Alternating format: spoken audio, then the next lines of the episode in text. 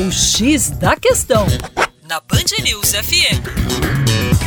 Olá, ouvinte Band News, como vai? Tudo bem? Com você, o Juninho Lopes, para fazer uma abordagem hoje sobre a estrutura fundiária brasileira.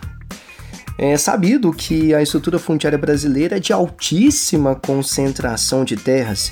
Isso é uma herança também do Brasil colônia quando nosso território foi dividido pela coroa portuguesa em capitanias hereditárias e sesmarias, que são grandes glebas destinados, destinadas né, a poucos eleitos. Com a instauração da República, um ano depois da abolição da escravatura, né, as terras permaneceram nas mãos de grandes proprietários.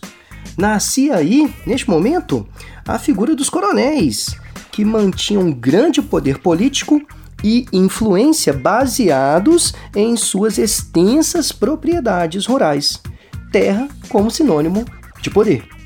Foi apenas na segunda metade do século XX que a preocupação com a concentração de terras entrou para a pauta política brasileira, muito devido à mobilização dos movimentos sociais voltados para a redistribuição de terras. E hoje, os latifúndios pertencem né, às grandes empresas que constituem a agroindústria ou o agronegócio, são ocupados, no geral, por monoculturas de produtos destinados à exportação e também para a indústria.